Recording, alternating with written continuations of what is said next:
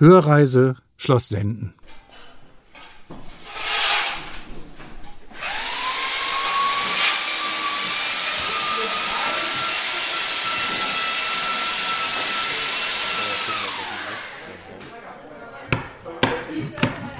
Es wird gehämmert und geklopft, gesägt und geschüppt. Junge Leute wuseln auf dem Flur herum, einige stehen ins Gespräch vertieft und besprechen mit den Handwerkern, wie sie vorgehen sollen. Kurz, auf Schloss Senden wird intensiv gearbeitet. Es ist sicherlich die spannendste Baustelle im Münsterland. Ein lebendiger Ort, an dem auch Besucherinnen und Besucher erleben können, wie die Renovierung einer historischen Schlossanlage fortschreitet.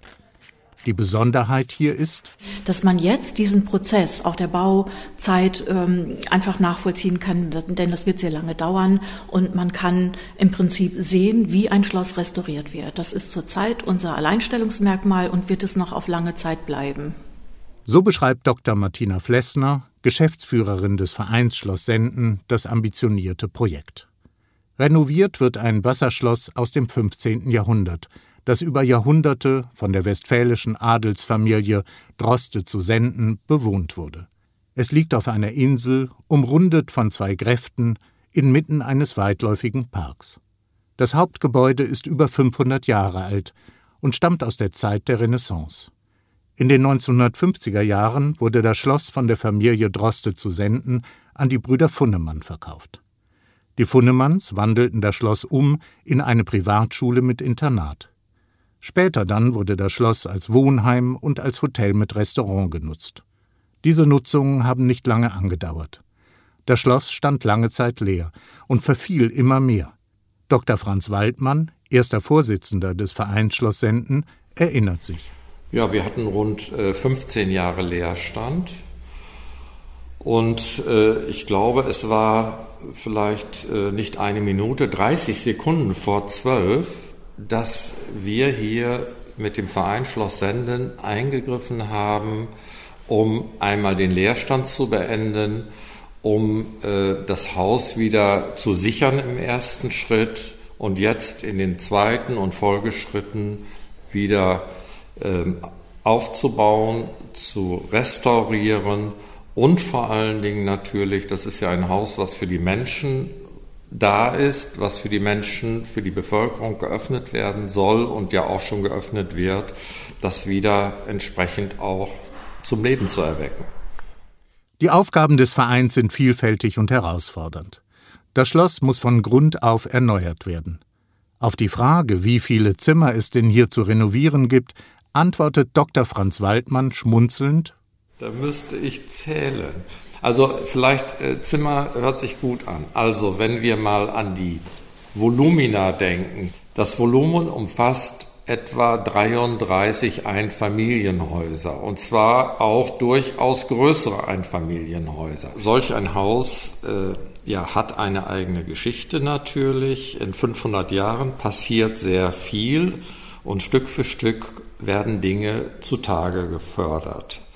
Zum Beispiel, wenn man mal so eine Tapete abnimmt, unter dieser Tapete stecken drei, vier, fünf andere Tapeten, Malereien, ähm, Kalkanstrich und plötzlich kommt dann die Wand hervor und die ist aufgebaut mit Schilf, mit Lehmputz. Man erkennt die Einsprengsel von Stroh, von Heu, damit das alles hält.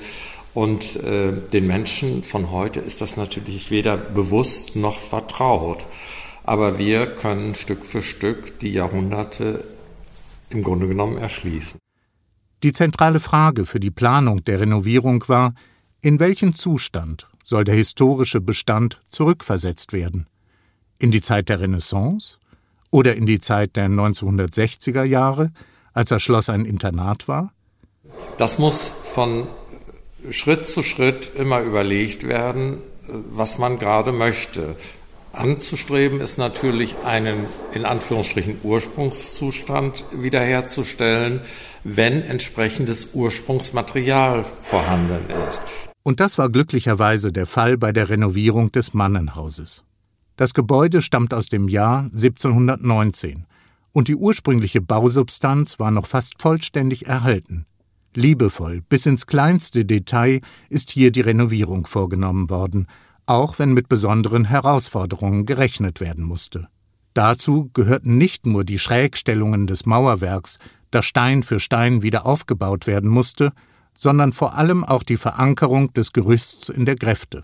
Es ist ja nicht nur die Wassertiefe, die ein Hindernis ist, sondern vor allem der Schlamm, der Probleme bereitet.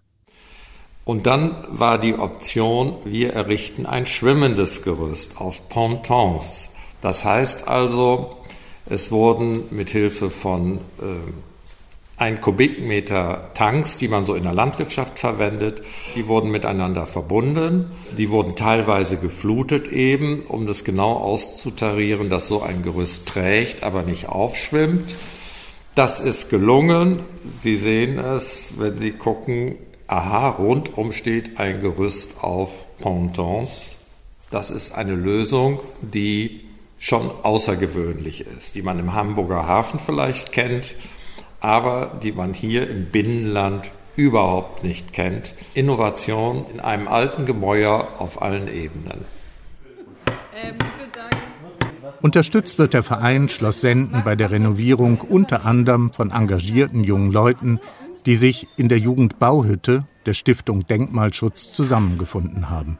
Die Mitglieder der Jugendbauhütte lernen hier zeitweise an einem konkreten Bauobjekt, was Denkmalschutz bedeutet, welche Herausforderungen es gibt und welche handwerklichen Techniken bei der Renovierung angewendet werden müssen.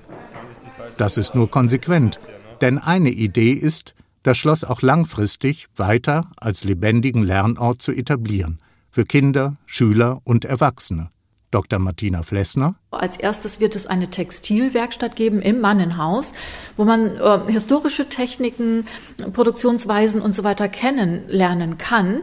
Eine Gartenlehrwerkstatt wird parallel entstehen. Das heißt, wir bauen Flachs an, Hanf an äh, und werden zeigen, wie man so etwas ähm, angebaut hat, wie man so etwas geerntet hat, zu Stoff äh, verarbeitet hat, äh, bis hin zu einer Modenschau an einem Ort. Das heißt, ganze Produktionsketten zeigen, aber eben in verschiedenen Bereichen, im Druckbereich, im Steinbereich und so weiter. Und das wird es hier nach und nach geben.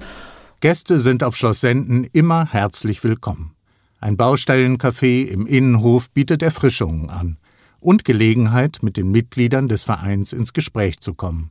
Und im Park und im Innenhof finden viele Events statt, von Kunstaktionen bis Musikfestivals. Und wer hinter die Kulissen schauen möchte, der wird über die Baustelle geführt.